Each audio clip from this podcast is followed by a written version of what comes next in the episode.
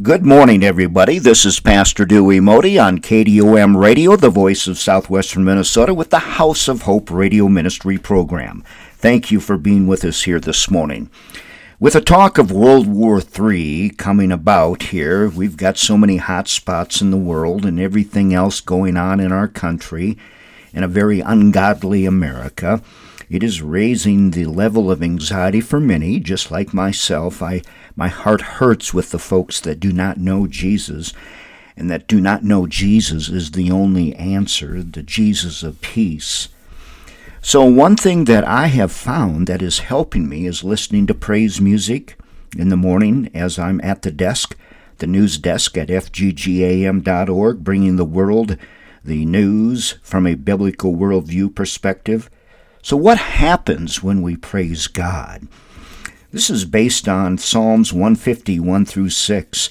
Got a note from a lady the other day, Dewey, how can I address these issues in my life? And she listed them. And the book of Psalms and Proverbs help bring peace and joy in Jesus, I believe. But what happens when you praise God? The spirit of praise and worship is very prevalent in the book of Psalms. It records more verses of praise than any other book in God's Word. Obviously, God wants the praises of His people. Yes, God tells us to give Him thanks in everything.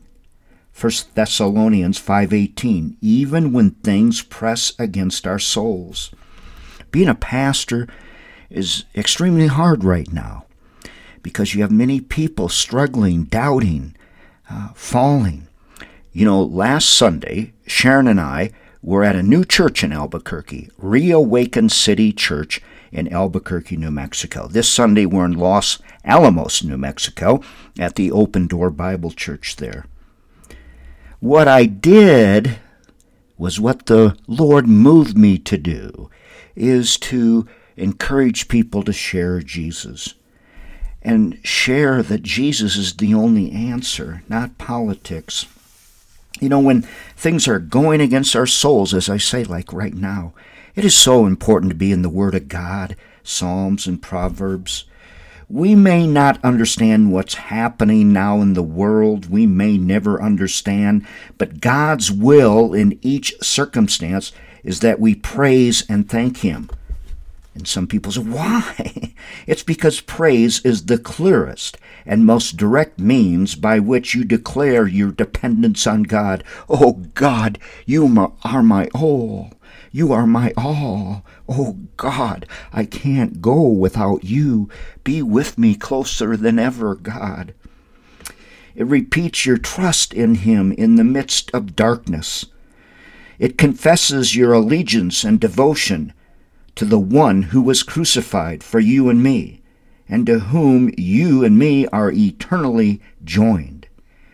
Let's consider a few things that drive us to praise, and that praising the Lord is the right thing to do. Praise magnifies God.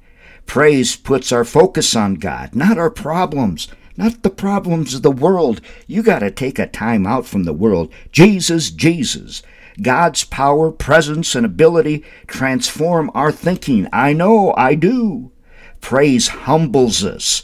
When we worship God, we gain a right view of ourselves.